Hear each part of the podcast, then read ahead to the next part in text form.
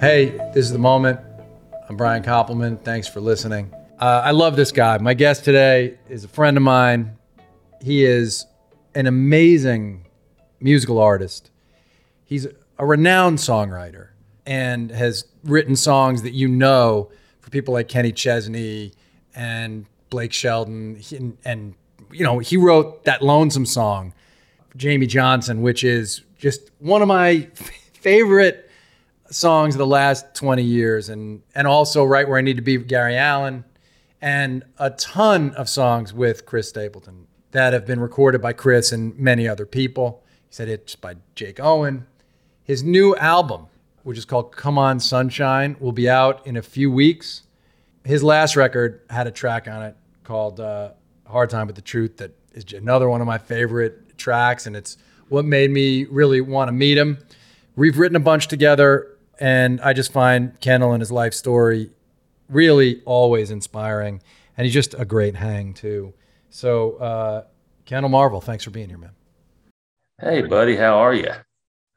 You know, I'm good, man. Um, I'm hanging in there. How about you? You you uh you were playing last night. Did you have a gig last night and then you got on a plane to go home? No, I played Saturday night up in Gilford, New Hampshire, and uh, uh, I would rather been playing, but I was stuck in Baltimore all evening at the at the airport. But I I made it home. You, oh, you spent the whole night. What what happened? You just planes canceled and stuff. Yeah, it was just weather, wet, bad weather everywhere, and every Connection wasn't making it. And yeah, so we uh we ended up just renting a hotel there close to the airport and waiting waiting for our flight. But we finally made it home. Well, I'm glad you did, and uh, I know you're on a little sleep, so I'll I'll try to keep the questions simple. Though, you know, oh shoot, man, that, that, that was a great intro. I haven't had that much smoke blood up my ass this early in a long time. I kind of like it. well, look, you know, it's funny when a friend comes on the podcast, you know, I only have people on if I really love their work. And and I mean from from when you and I first started communicating with each other, I've been really you know, a lot of this podcast Kendell is about growth and like your whole life story is really one of a kind of continued evolution in a very conscious way that most people never bother with. And so that's really, you know, what I, I want to get to talking about as we talk about the work and the craft.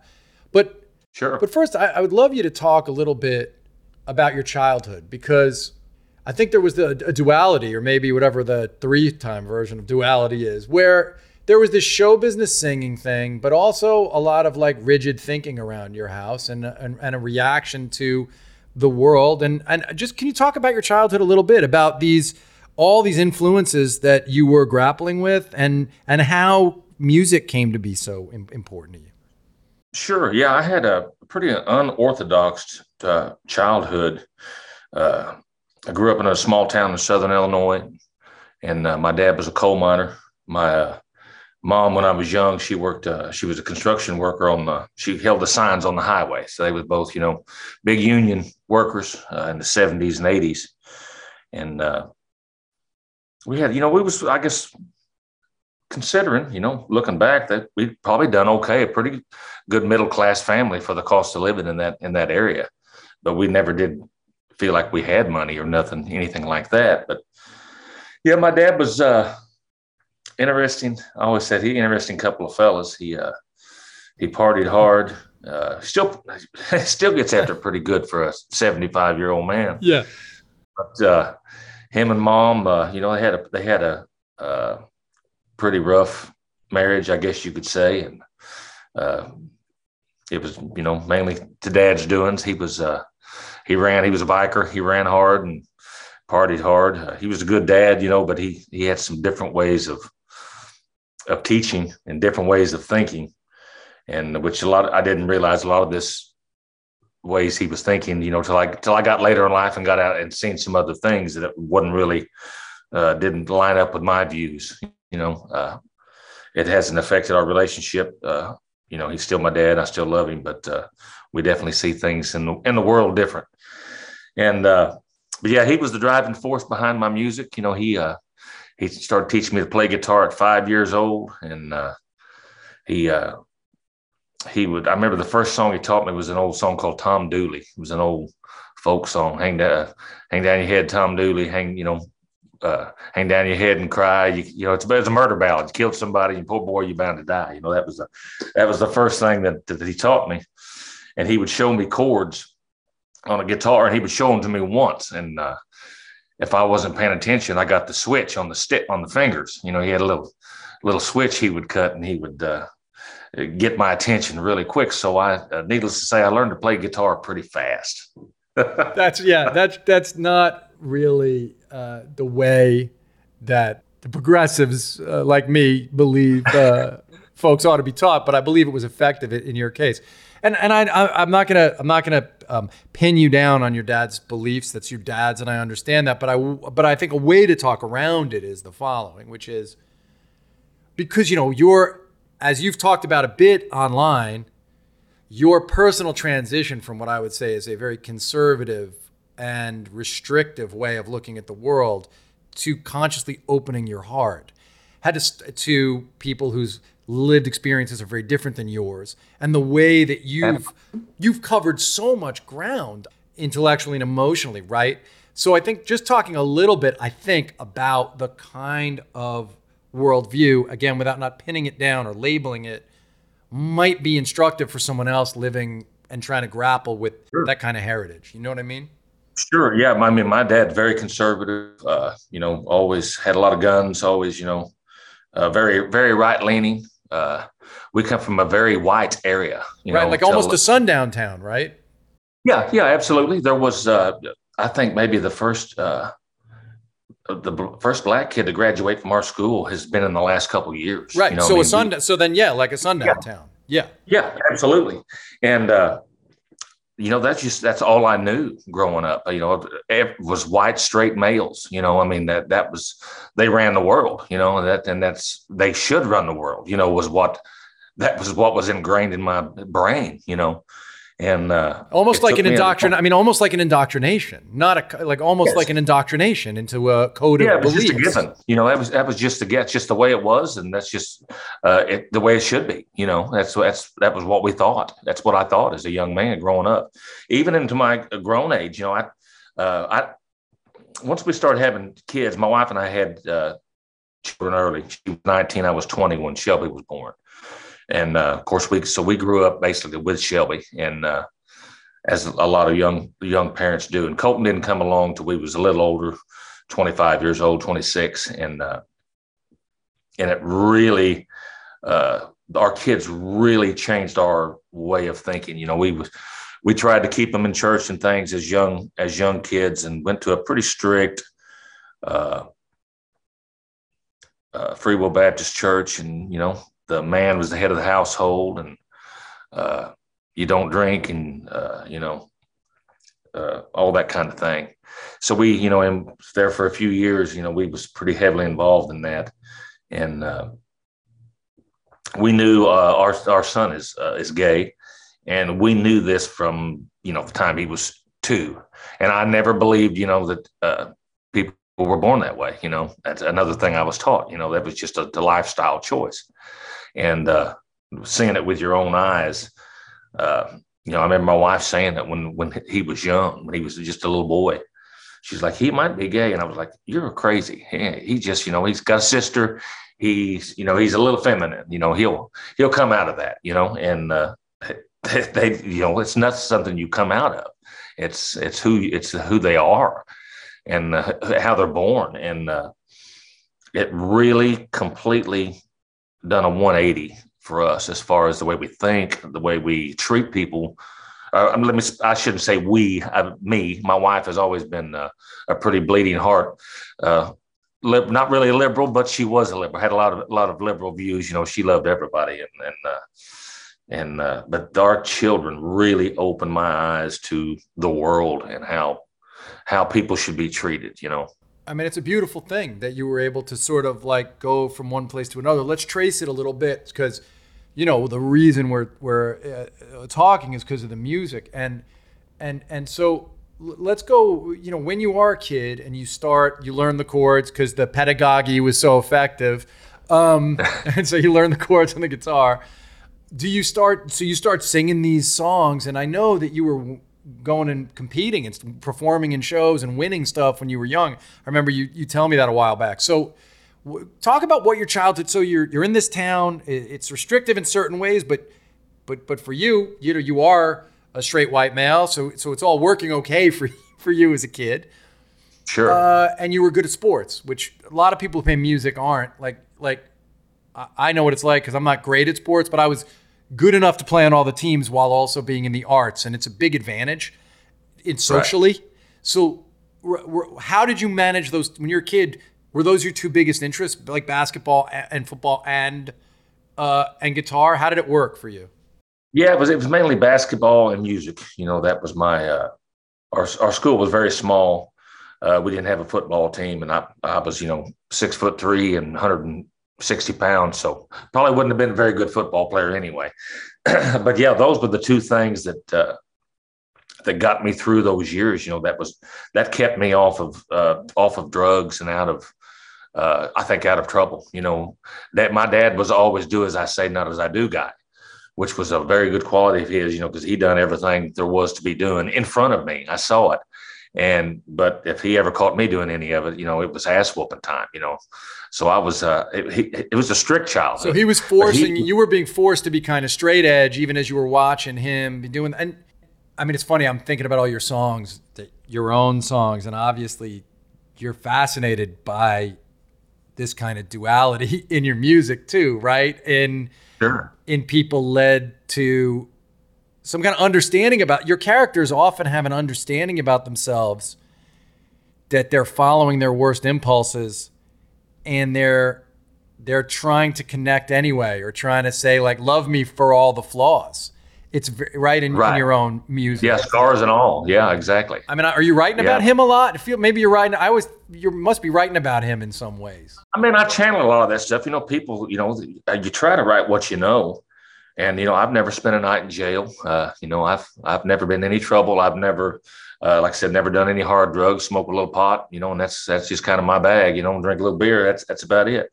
But uh, I was just exposed to so many things and and soaked it up like a sponge. You know, my dad. I mean, he they, he ran with some real outlaws. You know, some real, uh, you know, murders. You know, we have you know some childhood friends of, of his that was around our house, you know, that they're in prison for murders. You know, I mean, they're they're hardcore people. So I was exposed to all this stuff, and I always, I always had kind of a the tender heart. My dad was a, a fighter on the weekends. It was like if he, you know, uh, he, always could find somebody to uh, sharpen his uh, brawling skills. You know, on the weekends, and uh, I was always the guy that you know kind of felt bad for the other guy in, in those situations. You know, growing up but yeah, so I channel a lot of that stuff and write a lot of things about things that I didn't necessarily do, but things that I seen uh, as a young man for sure. So you witnessed that stuff. You mean the violence wasn't just theoretical or it wasn't just stories told to you. You saw oh, your you saw your dad and his friends, you know, do bad shit. Violence was a very common occurrence. Uh, uh, uh yeah, yeah. And what did you do with that when you were young? Meaning, were you putting it into the music? Like what? How would you? How would you? Um... I just thought it was the way things were done. You know what I mean? I, I just thought that's what adults do. They go out on the weekends, they go to some bars, and they kick somebody's ass, and and uh, that's just the way things That, You know, and some of them times, you know, I, I can remember there was a couple pretty epic brawls that my dad was in that with one or two different guys that that went on for years. And it was just like every time they seen each other, I don't give a damn if you're at the grocery store, if you're at a church parking lot, if you're at a school, if you're at a bar, uh, when you run into each other, you're fighting. And right then and there, it doesn't matter what's going on. It's crazy shit. It was crazy shit. You ever you ever hear that Jason Isbell song, Decoration Day? I don't know if I've heard that. That's song. like my. It's the best kind of young song. It was the song, the first song he played for those guys when he joined the drive by truckers and and it was like it's this story it's these families that can't stop fighting each other for all these years like the same i'm gonna when we're done i'm gonna it's a, you'll love it it's like you're you witnessed it like you witnessed oh, exactly wow. what this song uh, is about i think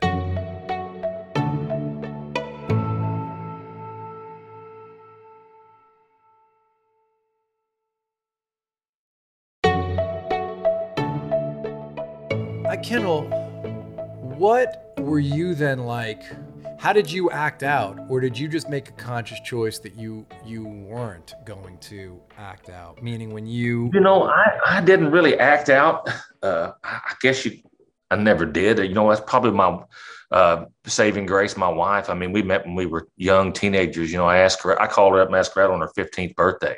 Right. And uh, I was, I just got my driver's license and she and her, her parents were going through a divorce soon after that. So we was both kind of like, you know, uh, these kids surrounded by adults that was just doing what they wanted to do at the time, you know, and it was just like her mother had been thrown into turmoil, you know, her, you know, her dad run off with the, run off with somebody and it was just like you know it, their world was upside down and so and mine had been upside down my whole life and in some sort of fashion in a weird kind of way but like i said it was still really strict i still had a home life but it was just it was a little fucked up some kind sometimes you know and uh, uh but all it, and I like to state too, it wasn't always that way. You know, it wasn't always uh, screwed up. You know, doing doing the crazy things. You know, we had regular family things too. You know, and uh, and dad, you know, once once I started playing music, he would take me out on the weekends and even during the week, you know, on school nights, and he would get free beer, and uh, I'd play for tips and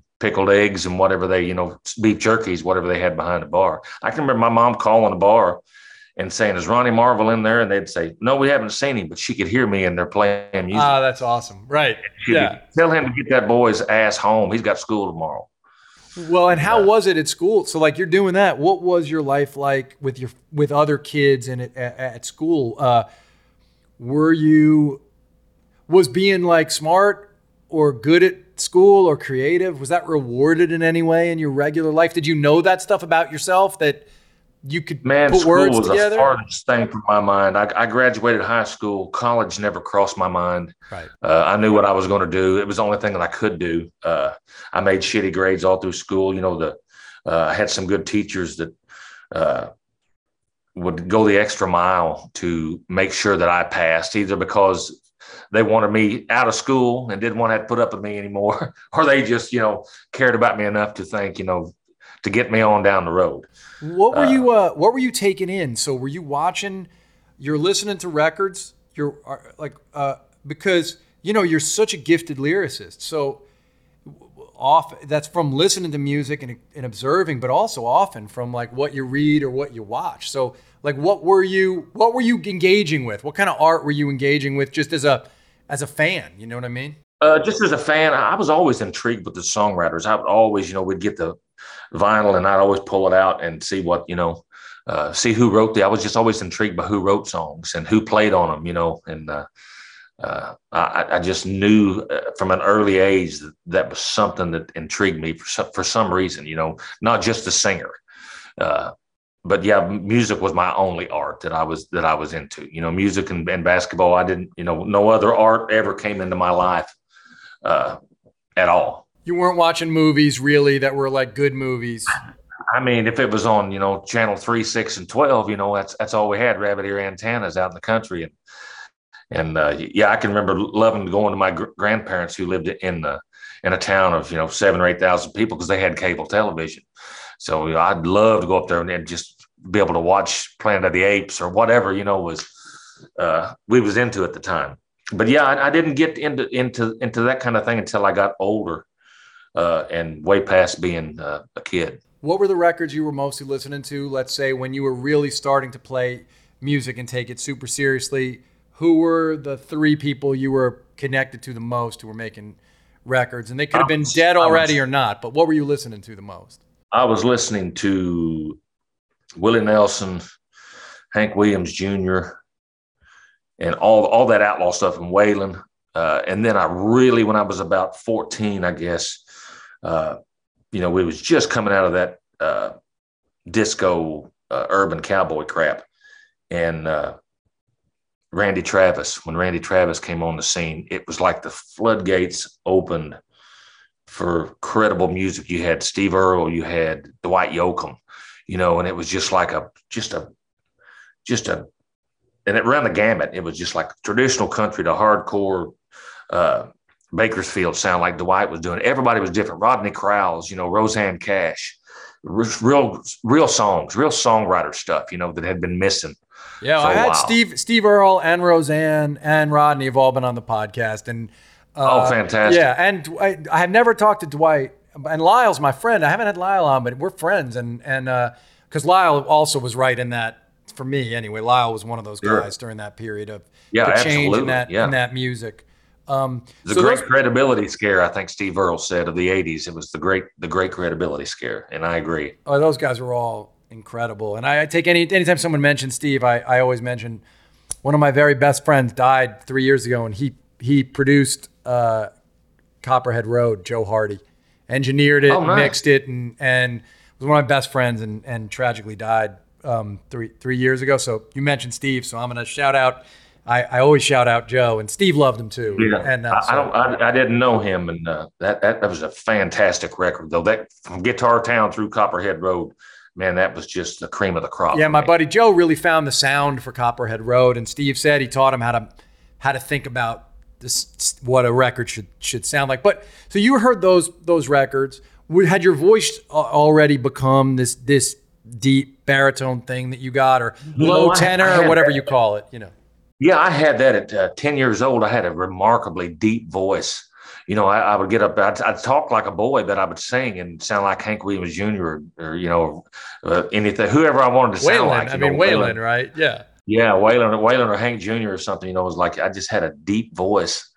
Uh, yeah, from an early age. I could always sing, you know, it, it seemed like from day one, I could carry a good tune and you know they you know i know some people probably learned to sing. I never had any kind of lessons besides uh, switching on the fingers uh, whatsoever of, of, any kind. And uh, yeah it just it came natural so the singing was just actually automatic for you. You are you were on it, you were able was, to sing on pitch and and in a way that conveyed meaning early. Yes, from the time I was 10 through high school, I mean, I, I was just a solo acoustic guy. So I'd play and sing, you know, and I tried to write a few songs, but mainly just cover song type stuff, you know, make a little, make a little money here and there. So in the bars, when you were playing for pickles uh, and uh, beef jerky and a couple quarters, you were playing cover songs. You were just getting the bar to sing along basically with cover songs. Yep. Yep. Anything from George Strait to like I said, you know, Southern Rock, Lynyrd Skynyrd, Hank Jr., whatever, you know. And when did you put your first band together? Uh, right around the end of high school. Uh, we had we had a little band in high school. There was there was enough guys in our school that were pseudo musicians that uh, you know our shop teacher was a fiddle player, and we would uh, rather than weld a lot of times we'd sit out there in the shop and play music together and about once a year we would have an assembly, you know, and uh, take about a half a day off school and uh, just set up in the gym, and all the all the kids would come in and and we would just play cover songs. And that that was probably my first uh, time with a band. You know, I'd sat in with a band once once or twice, uh, but that was my first time of actually, you know, uh, doing a half-ass show. Very half-assed, I'm sure. And as soon as that you started doing that, you said you, you didn't have plans for college. So you knew this is what I was going to do. When did the, like, oh, if I'm going to do this, I should write songs start? Or did you just start writing songs because you felt something and then had to write something? How did that well, start to happen? I wrote a few songs, you know, just, you know, as kids do who are, you know, want to be in the music business, I want to be a musician. You know, you feel like you got to have one or two songs of your own. And I done that, you know, and it was they was just terrible little practice songs basically. Uh, but I remember I was a senior in high school and we had a principal, Miss Lee, and she was really strict. And uh, I had an opportunity to go down and meet a couple guys, a guy named Marv Dennis and a guy named Scott Siman. And uh, at, the, at the time, Scott was an att- a music attorney and Marv was a manager. And uh, I'd played at the Opryland Hotel, and they had uh, heard me somewhere. I don't even remember how how that took place. But uh, I went and had this we had this meeting, but they wanted to meet during the week. And you know, I was you know getting ready to graduate and barely going to graduate if I was going to. And you were like 17 years old, and these guys were in Tennessee. They were in Nashville. Yeah, they were they were in Nashville, which is three hours from yeah. where I grew up. So I went to uh, I couldn't afford uh, unexcused absence. You know, you have to if you miss more than one day, you had sure. to have a doctor's excuse.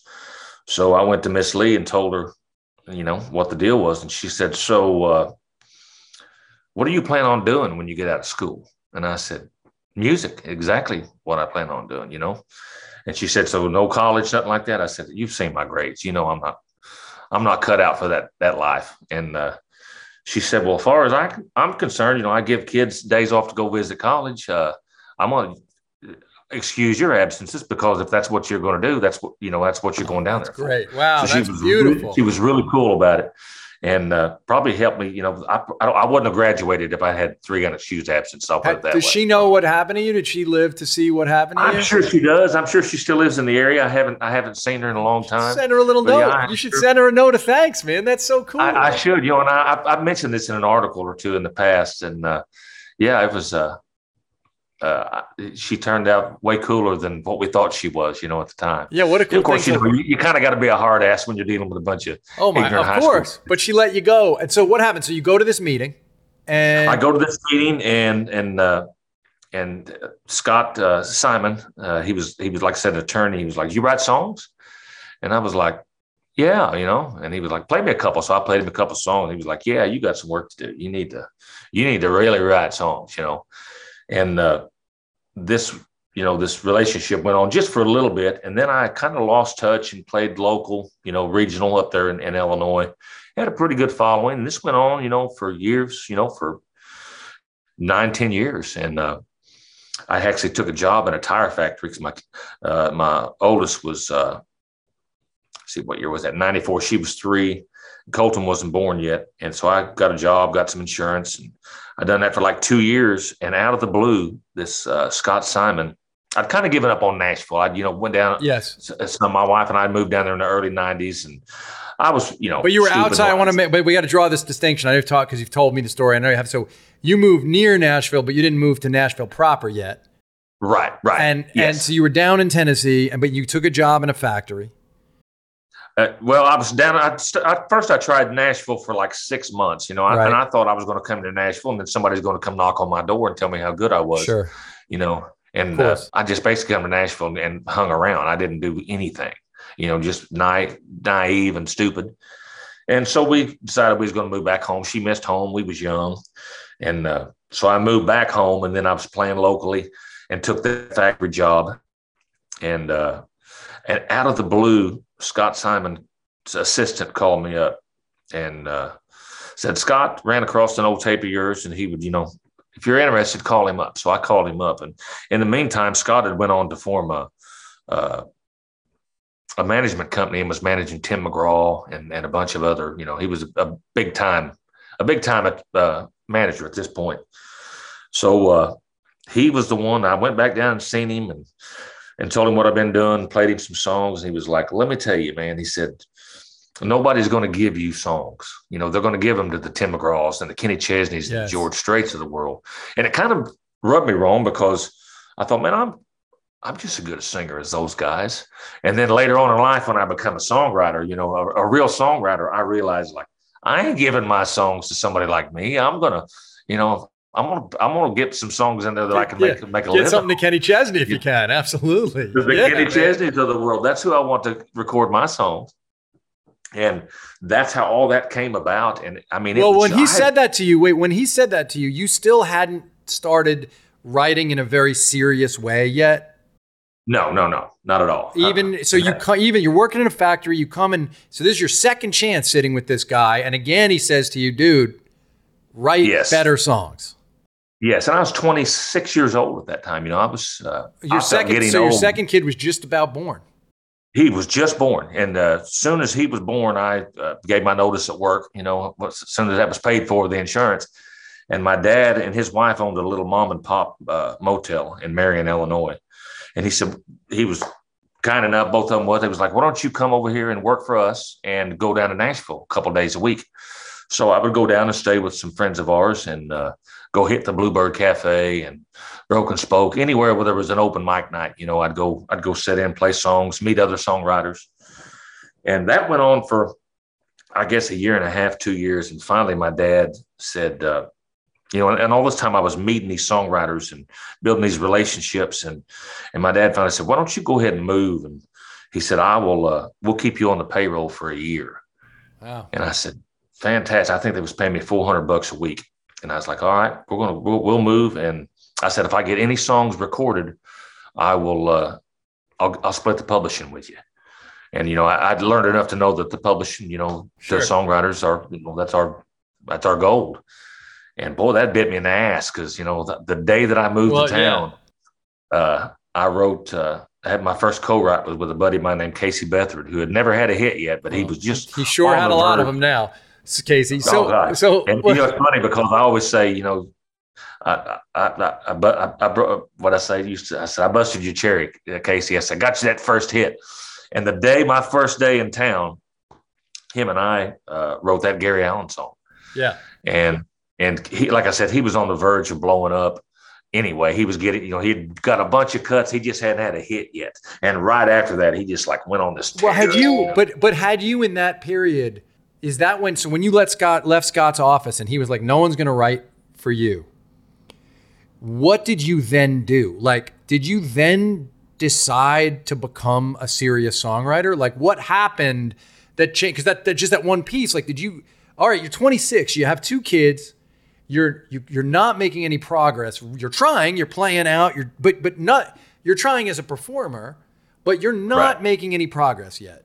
So did you no, then no. decide? Okay, I gotta consciously carve time to write. Like what what helped you make the leap as a songwriter so that you knew you were bringing something of value into your co like what changed Kendell what did you do i think i think it was just the opportunity to to do that you know that that i'd been waiting for uh subconsciously i guess you know just i always was doing something else working or playing gigs. I didn't have time to, to write songs you know with my excuse you know and, and then when he told me that and then dad made this uh offer like this is my opportunity to dive in and utilize these relationships that I've made with these very talented people who are for some reason willing to write songs with me. And it's not because i was writing great songs. It was because they thought you know this guy's probably going to be an artist. He's a good singer uh, so that that opened a lot of the doors for me as a songwriter and then i just dove in i mean head first you know uh, writing songs with these guys and become obsessed with it. You know, we we'd write. I wrote songs every day for for years. You know, uh, but I was writing with people who were so much better than me, and I, it just made me catch on like that. I mean, I would just you know stuff I thought was cool and good. Uh, they informed me that it was not cool and good, and and had some good ideas, but they they taught me how to make that into into something really good and cool were you listening to a lot of stuff then too and trying to study songs or only from the rewrites? I've always been a, a, study of songs. You know, I, have always been a fan of, uh, like I said, of, of, of great songs. You know, I, I can remember a, a, song called 80s Ladies from uh, KT Oslin.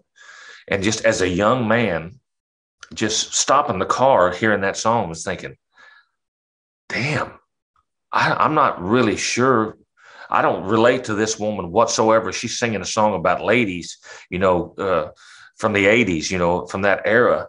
But something touched me with that song. It was like how brilliant she was in such simple terms that a dumbass like me could understand it. And that she was very, she was very intellectual. I don't know if you've listened to KT or not. Yeah, of course. Uh, we, we, we, you know, we lost her to COVID as well a year or two ago. But my gosh, she could write a song uh, and I just I wanted to write. I would hear those songs. I was like, I want to write something like that. You know, just something that says something has meaning just, and can really yeah, land. jabs you in the heart, and even if you don't understand what it is, you know something is going on in that song that's really important. Yeah, that makes complete sense with the way you work too. Because I've I've noticed, and I wonder if the early songs you kind of dashed off. Because one thing I've noticed now, having spent a couple of years writing with a lot of people in Nashville myself, which has been, fa- you know, obviously like fascinating experience. Um, some people go real quick. They like are facile and they just want to get their they they're they want their motor to kind of rev very quickly. And I've noticed that you're uh, one of the hallmarks of the way you do what you do is you and Luke Dick both do this actually, which is, and you're two of the most successful guys at it. I love Luke too. Luke's He's incredible. He's a great, become a really great friend we just kind of spent a week hanging out up upstate New York on it, and it was uh, awesome. But I notice you really will take your time to think through a line or an idea or where sure. something needs to go. And it takes a lot of discipline and confidence to do that because you're kind of willing, it seems to me, to stop a write for a moment, to stop the creative flow, to do some kind of check about what really you're trying to go after. And I'm wondering, were you always that way, or is that something that happened as you got deeper into this pr- process? I think it's always been that way for me. You know, I always wanted it to be as good as it possibly could. You know, you coming from your creative standpoint too, with, with what you not only your songs but what you do uh, in the in the in the entertainment world and in, in the movies and things. Uh, if we're not careful, uh, we'll have a really good idea and we can fuck it up if we don't.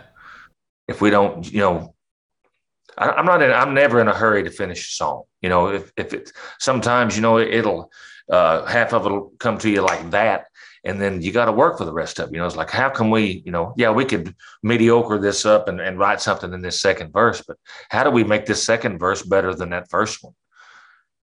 You know, that's that's the that's the thing for me. Yeah, that makes when, when brothers and I, you know, uh, uh, we just won a, a, Grammy with the younger me. Uh, it, it, we started that song on a Zoom call, and then we finished it out here uh, in the country at, at my at my old farmhouse on the on the porch. That was the first song that I wrote at this house. I live in a 200 year old farmhouse out here in the country. It's, it was an old Civil War hospital. This house was, and uh, so it has some probably a lot of history here that uh, needed a, a hit, a Grammy winning song written on the porch was probably not uh, in the history of this. Oh house. no, that totally burnishes it though even more now, right? right. So for the way the world works now, that's more important than all the people who got like uh, you know uh, shot and helped or, or, or uh, nursed back to health. But so.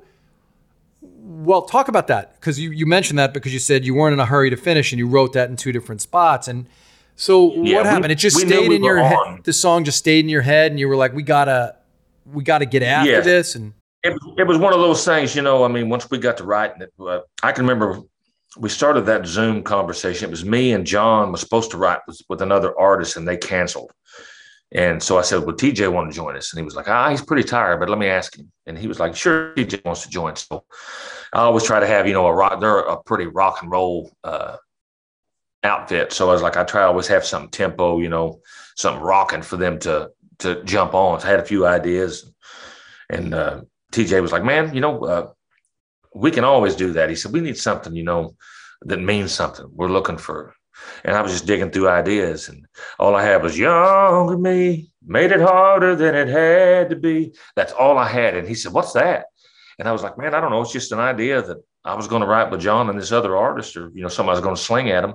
I think it, uh, you know, it's just a song about looking back on your younger self. And we got to talking about TJ's experience growing up as a, as a young gay man, a young closeted gay man for, you know, yeah. many, many years and talk about my son's uh, childhood growing up, being bullied and, uh, and uh, just being treated differently than, than everybody else. And John was dealing with uh, some really serious uh, mental health issues. You know, he had to, had to take some time to uh, get his stuff together. I, and I always told my kids and stuff like that. I said, one day you're going to look back if you hang on long enough. You're going to look back on all this stuff that you thought was the end of the world and uh, see that it was a learning experience, or it's going to take you from point A to point B. And and they were both was like, holy shit, yeah, that's that's what this song's about. You know, just like it's just a letter to yourself, basically. Awesome. Like, hang on, and and you're you're going to see uh, you know, the I, it was the only song that ever everybody cried at different times when we was writing this song. That's never happened to me before. It was just such an emotional song to write, just because it was so personal to all of us. And uh, That's God, incredible. I wish I could write. I, I wish I could write with that kind of emotion every day. And yeah, so what happens? You guys, so you, you get halfway through the song and that initial zoom, right? Yes, and and and we just had all these ideas and verse ideas and things we'd written down, and we was like, you know what? Let's step away from this for a minute. This is way too good for us to, you know, try to jam into the two and a half hours that we have here. so that night, I can remember I was just texting them, uh, actually a couple of lines that end up sticking in the song. And TJ was like, I love this. And how about this here? And John would say, How about this? And then John sent, had this little track, this little funky 80s sounding weird Casio keyboard thing, you know, that uh, he had put down at his house. And I was like, Man, I, we, we got something, you know. I, and I told him, I said, Boys, this is, this is song of the year. You know, this is the, this is what we're dealing with here. You know, I, I, think this feels like this could be the one that elusive Grammy that have yes. eluded you guys. They've been nominated, you know, several times. And uh, then we like a week later, with I said, let's just go. You guys come out the house. They hadn't seen my house. I said it was a nice, beautiful spring day, and they come out and sat on the porch, and we had the time to hash through all these lines we had and get it exactly right you know, it was so special. It was one of those songs that was so special.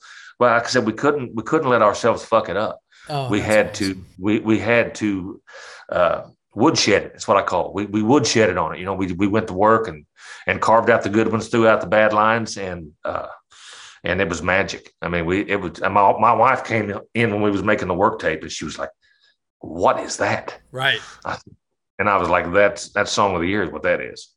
And she was like, that is freaking fantastic. And what happened then next with it? Did they play it for their producer? Did you play it? Like, what was the next step? How long until, how long from there until it's on their record and released?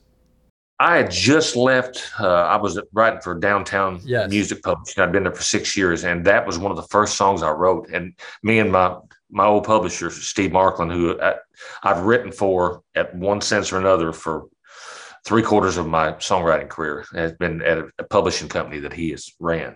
So we're and we're tight, we're buddies. So I immediately texted him. He was like, "Dude, you let go of me. You let me go at the wrong time. You know this. We didn't. We didn't fix this. We didn't get our new contract." And and uh, he was like, "Send it to me." I sent it to him, and he was like, "You son of a bitch." you know, he was like, "You're right."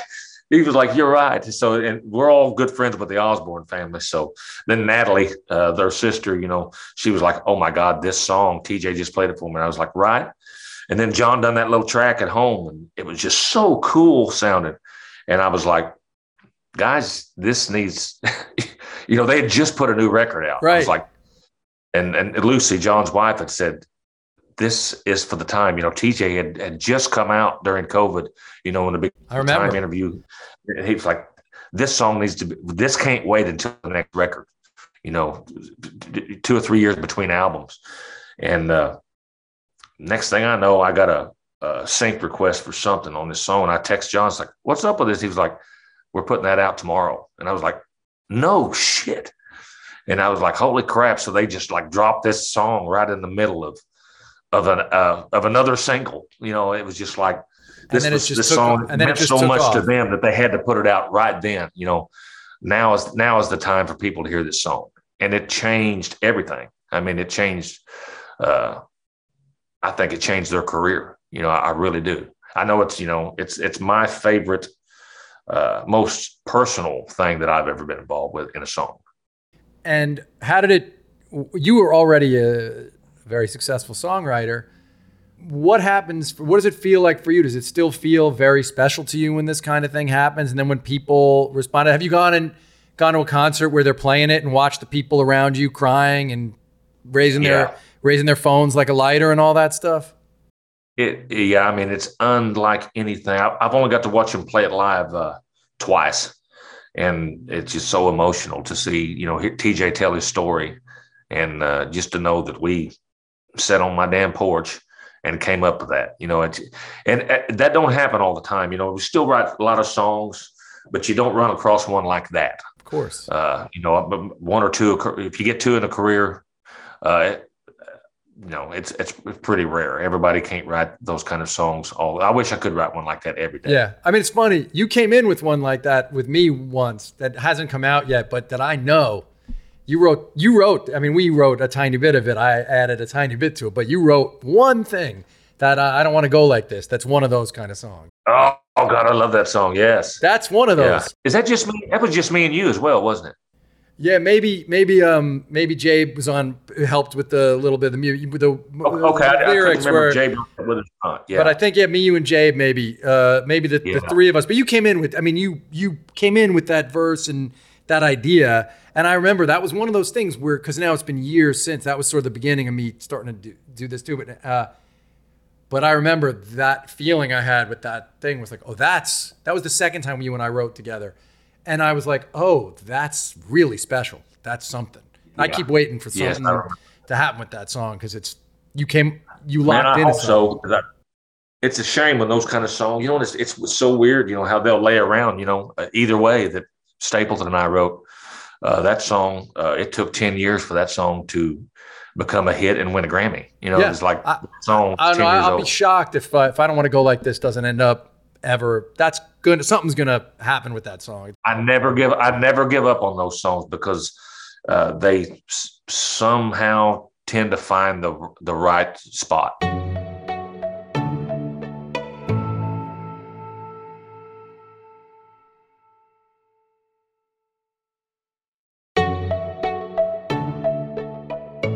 Hey, when you play out and you do your shows as Kendell Marvel, will you play the hits that other artists had, or only on a songwriter night? Like, you know, will someone hear the Brother Osborne song or hear your, you know, uh, any of the other hits you've written for other people, or you just do your your songs that are you as an artist? when I when I headline a show and do clubs and things, I'll there's a little segment in, in the set in the center of the of the show where we'll uh, I'll do a couple things, you know, uh, the Gary Allan song, and I do uh, that lonesome song, and uh, I do my version of either way. I haven't done Younger Me uh, just for the fact of I'm not sure I can get through it. You know, it's so it's so personal to me. I think once I do it one time, I'll be fine. But I mean, you got to like- do it just to see the crowd reaction and feel it all directed at, at, at you. Talk. Can you talk a little? So, so you go. You finally do come to Nashville. You get in the room with Casey. You write that song. And are you aware at the time? Oh, this feels different. This is a good song this is different than the stuff I've been writing up to now, or or not? I thought you know I thought it was a pretty good song. I didn't think it was what it was, what it turned out to be. Uh, actually, the demo of the song uh, sounds a lot like uh, it reminded me of Werewolves of London. Had that mm, boom boom boom boom boom boom and it didn't have that big guitar lick, you know, that Gary then yeah. put on. And I can remember when they called. We really wanted Mark Chesnutt. I remember to, to record this song, and they was like, "Mark passed on this, but Gary Allan loves it." I was like, okay, cool. You know, he's on the same label. And then I can remember when the A and R guy called me in to listen to it, and that giant guitar riff that kicks that song off. Uh, I was like, that's this isn't my song. You playing me the wrong song. Oh, that's And so funny. So it changed it. so much. And Yeah. it, it changed it so much and made it uh, just a rock anthem. You know, and I, I've become good friends with Gary now after all these years, and uh, I've done some shows with him and uh, played that song with him, and he still closes the show with that song. And uh, he told me that he said that was the song. Obviously, obviously, that song made my career. You know, that was my first taste of success. But he said that song was the song that took him to the next level as an artist. That's You know, incredible. just- came out with Smoke Rings in the Dark, and it was an iconic record. But that song, uh, somebody told me that from the time that song came out until it peaked on the charts, uh, that he sold 900,000 albums, which, you know, that's not streams. That is somebody actually No, bought that's- 900,000. That's ton. They used to call copies. yeah. That's a ton of, of records. Uh, that that's just uh, crazy. That's so funny. Mark Chesnutt. You know, Mark Chesnutt also cut.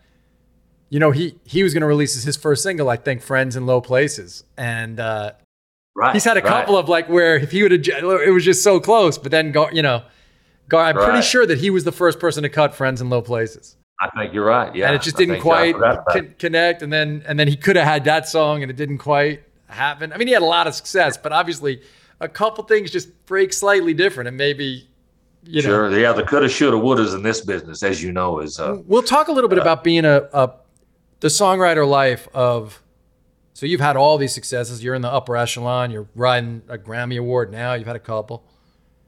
But the day to day grind of it, does it ever get you down? Does the day to day grind of showing up and it, you know, not knowing or not quite feeling it or knowing you write something like, I don't want to go like this, and you send it to three people and they're like, they don't quite get, you know, uh, Brandy Clark's told me the story of sending a song to her publisher and I, from my money, you know, Brandy's like as good a songwriter as exists, and and uh, one of the best. You know, she'll send a song, and the publisher's just kind of muted, and it kind of kills her whole enthusiasm for what she thought was great. So how do you ride Right. that stuff? How do you ride that through? How do you how do you say this? wait, I don't want to go like this? A great song, I gotta I gotta keep trying, or how do you show up the next morning and try to write again when you know you just had sort of a muted reaction from everybody for the last three weeks? You know. Well, you know, I I always said, you know, opi- opinions are like assholes. You know, everybody's got one, and and I respect that. That's fine. Uh, everybody don't dig the same thing, but you know, up until I was pretty burnt, I guess, around 2014, 2015, music was really changing. Uh, uh, country radio, you know, was our bread and butter. You know, and I I once I started having success as a songwriter uh, the artist side, I, I just put it on hold and never really pursued it again because you know I was my kids were young. I wanted my kids were in sports. I I made a really good living writing songs, having a lot of success. So I stayed home with my wife and raised our kids. And so I kind of just you know that ship had sailed. I thought you know the artist side, and then 14, 15 rolled around, you know, and I was like, man, I just can't relate to these songs we're having that me as a professional songwriter or any other professional songwriter, you know, our job is to get on the radio. And what radio was playing, uh, I just couldn't I couldn't get into the, you know, the girls in short shorts and booty shaking and uh, you know, beer on the tailgate, every fucking song, you know, I was just like right. It couldn't was sort of like that watered down Bon Jovi thing wasn't what you were interested Exactly. in. I You love know, Bon and a lot Jovi, of- but the watered my- down version of it. Yeah. Yeah, a lot of my really good friends was having a lot of success, and I did not ever look down on them. You know, that's that's they've they've done very well doing it. I just could not get up and look myself in the mor- in mirror in the mornings and say that I wrote that song. You know, uh, coming from you know loving Willie Nelson and Kris Kristofferson and Waylon, all these artists. I who done all these great songs. I could not look myself in the in the mirror and write those kind of songs and I was really torn on what to do. You know, it's like, do I, what do I do here? Do I, do I just retire? Do I quit? You know, I'm too young to retire. Uh, and then Chris Stapleton, you know, there was a lot of rumblings going on of, uh, of cool music. You know, there was always the Jason Isbells and the Sturgill Simpsons and stuff. It was making some noise, you know, and uh, streaming had started to take off, and there was other ways of getting uh, getting noticed besides country radio. And then then I can remember my plain as day. We watched the CMA Award 2015 when Stapleton was on there with Justin Timberlake, and I told my wife that night. I said, "I'm making a record. I'm going to go make an album. This now is the time. This is Awesome. going to be this. Everything changed that night, you know, for for guys like me, and." uh I So remember I- it so clearly, man. But also Stapleton was your guy, right? I mean, you had Oh, he was my he was just my songwriting buddy. You know, we we drank whiskey and and uh, wrote songs together. You know, and just had a lot of fun. And we'd go do songwriter shows. Everybody was just so. I, I took him back home and done a show one time, and I can my dad, who's my biggest fan, I can remember him saying, "Son, you might want to be careful who you bring home to play these shows." with." I yeah. was like, "What do you mean?" He's like, "That guy is That's, unlike anyone I've ever right, heard." I that's a said, "I'm- superstar. Well, yeah, I've heard people talk about this that when when Chris first walks in a room, like you when you first wrote with him and he first opened his mouth, were you just like, what the fuck? I was like, my publisher told me, was like, this kid from Kentucky is really good writer. I hadn't even heard him sing. You know, he didn't play me in that. I said, well, you think we'll write something together? Hook us up. And they hooked us up. And uh, I walked in. He was clean shaven, had almost a flat top haircut, these goofy looking glasses he wore around, and uh, come in in some shorts, you know. And uh, I was like, what's up? I'm Kendell. He's like, hey, I'm Chris. And, and he started singing. And I was like, where the fuck has this guy been? my whole life, you know. And we just hit it off musically, and it just we loved the same kind of music, and uh, and we had fun, and we were just young, younger and, and goofy, and uh, just man, we just lo- we wrote the well, we wanted to write the same kind of songs, you know. And at the time, Chris was, you know, he was trying to have hits like I was, you know. So, but there was something about his way of writing that had a we could st- still sound like a hit, but there was just something a little cooler in it. You know what I mean? Where Yeah. it's like How, how, how Little- many little- songs have you sorry. guys put on record? How many songs have been cut that the two of you, either by him or by other people that you guys wrote together? know, we probably had 10 or 12, you know, something like that recorded. And you've had like uh, six that he's cut of yours, right? Uh, five, something like see, that. Either way, hard living. Uh, and there's one more. I think I think he's cut three of my songs. Incredible. I mean, it's pretty... and I'm thinking he might. You know, the good thing about Chris is he goes back in that catalog. He's got such a well of uh, of great songs that uh, he ain't scared to go back and I look for him to cut some more of that stuff. You know, I'm, uh, I'm sure that he I'm sure that he will. If it, if it fits the project, you know, he'll. Uh, Does it ever work like when you guys are when you're out there opening for him or playing with him? Do either of you ever just grab a guitar afterwards and say, "Hey, I got an idea. Let's write something," or is it you're just moving on to the next town?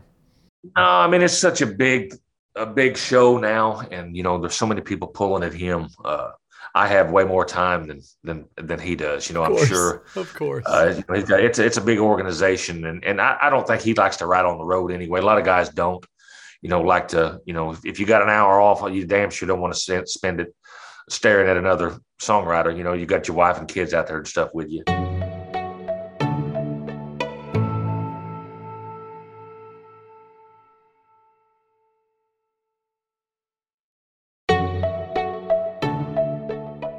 Let's talk about the artist thing uh, with our remaining minutes here because um, I love the thing that Dan Auerbach did with John Anderson, and then you were on that. Re- you know, your last record was with him and stuff like that. And and uh, can you just talk about how? So you made this decision. I want to start writing for myself. I want to do this myself. When you saw Chris, and you know your last record and this new one too, like just right in my wheelhouse. What I love. Um, oh, thank you. You know, I mean that's why I think I heard Hard Time with the truth, and then that's when I we followed each other online. I heard that song and I was like, this is the kind of you know because I'm a I, I love Jamey Johnson. I'm a huge sure. Jamey Johnson fan and there's definitely a kinship there in the what you're doing. I mean, especially for me in the vacuum of Jamey not doing it. I was right. looking for that, you know, and uh, heard your record and and really re- reacted to it, and then we started bullshitting with each other online and became friends. But but w- what's this journey been like for you of of now putting it out there in in this way? Man, it's been fantastic. You know, just a learning experience. You know, my first record uh, I done with Keith Gattis, uh, a guitar player, producer, songwriter from Austin, Texas. Keith uh, was in uh, Dwight Yoakam's band. He took Pete Anderson's spot. You know, right. whenever he left, great player, great guy. And um, I called him up. I was like, I want to make a record. He was like, "Got any money?" I was like, "No, but I'll, you know, we'll we'll find some." So uh, some people was gracious enough to uh, help me fund that record, and we done Low Down and Lonesome, and that was my first time. You know, I've done tons and tons of demos, but I didn't trust myself to go in and and steer the ship. You know, on, on making an album.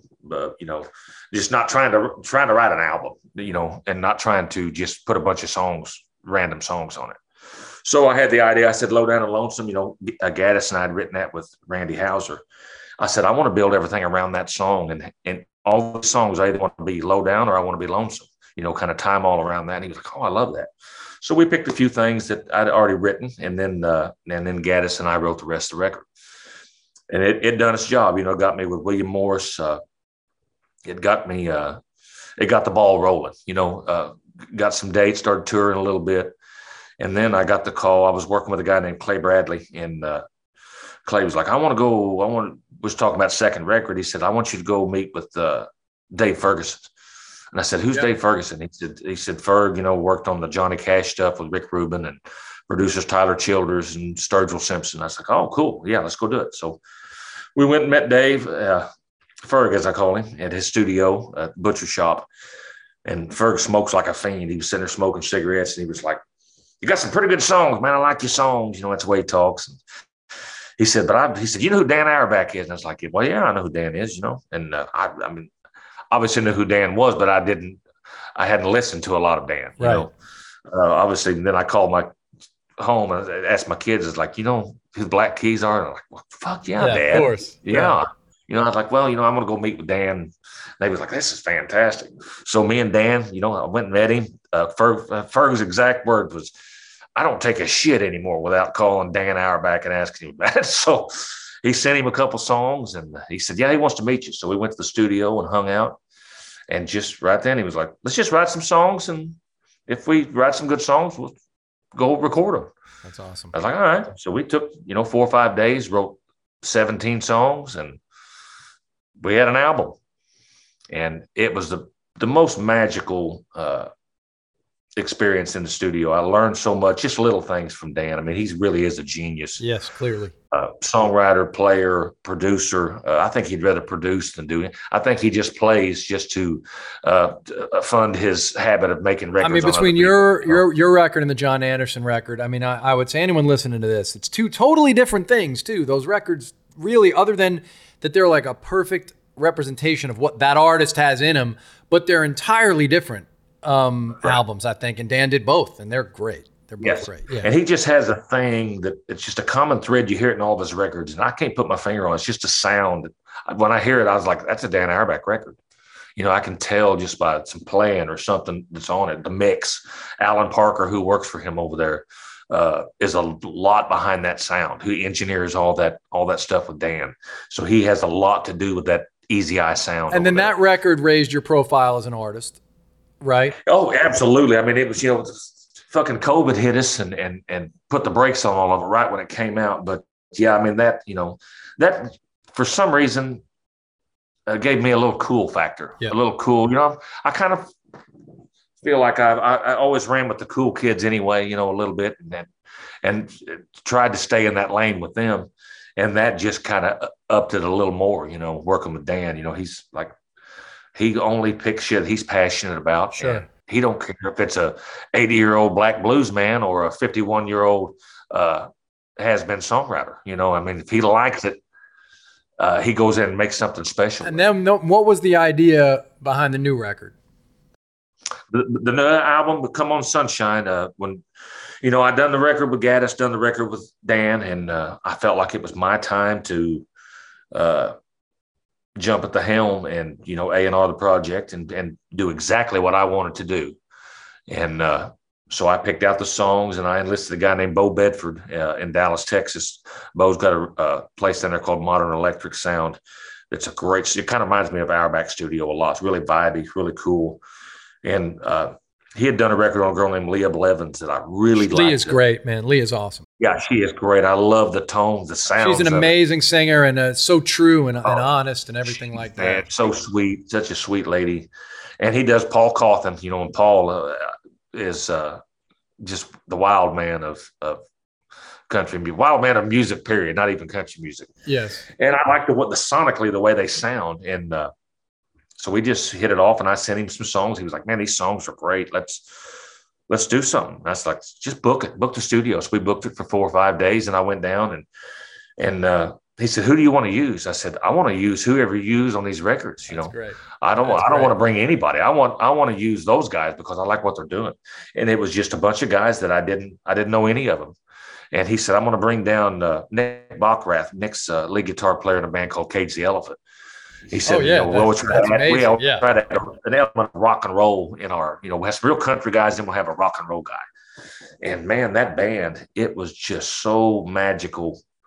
Uh, it, it just fell right into place. And it was just, uh, it was just amazing to work with those guys. They were so creative uh, and just took it even further than I than I thought they would. You know what I mean? They made it even better than than I than I dreamed they would. Well, that's that's just awesome, man, and I'm so happy for you that you got another one coming out that you're that you dig, and uh, the songs I've heard from it are great, and I, I just Thank can't you. I can't wait for the world to get to hear it, and. Uh, and man, I'm, I'm so happy you're in a groove and it's all going well and you're having this kind of success continue. I'm super, I'm super excited. You know, we got uh, uh, my daughter Shelby manages me now. She's at Red Light, so we just moved over there for management, and that's opened up a lot of doors. You know, as uh, as far as just opportunities and things. Uh, I've brought my son into the fold, Colton. He's uh he's he's helping us now, helping us uh, advance shows and things, and and getting involved with uh and making it more of a family family thing where everybody's involved and everybody knows what's going on and uh, it makes it, it makes it just so much easier when things are rolling. It makes it a little harder sometimes at, at the dinner table when you got to chew some chew your management's ass out in there, your kids. Uh, you know, it makes for some awkward moments, but it works out. Hey, man, it's better than hitting their fingers with a stitch. So it's progress. it's a lot of progress. Yeah, they That's never all. got to hit with a stick. I'll, I'll give them that. All right, man. Kendell, listen, folks, you can find Kendell online. He's on Twitter. Uh, he will not hold back on uh, the takes he throws out there when he feels like it. And go listen to go listen to his records and go see him when he comes through town to play. And uh, hey, man, great to see you. Hope I see you soon.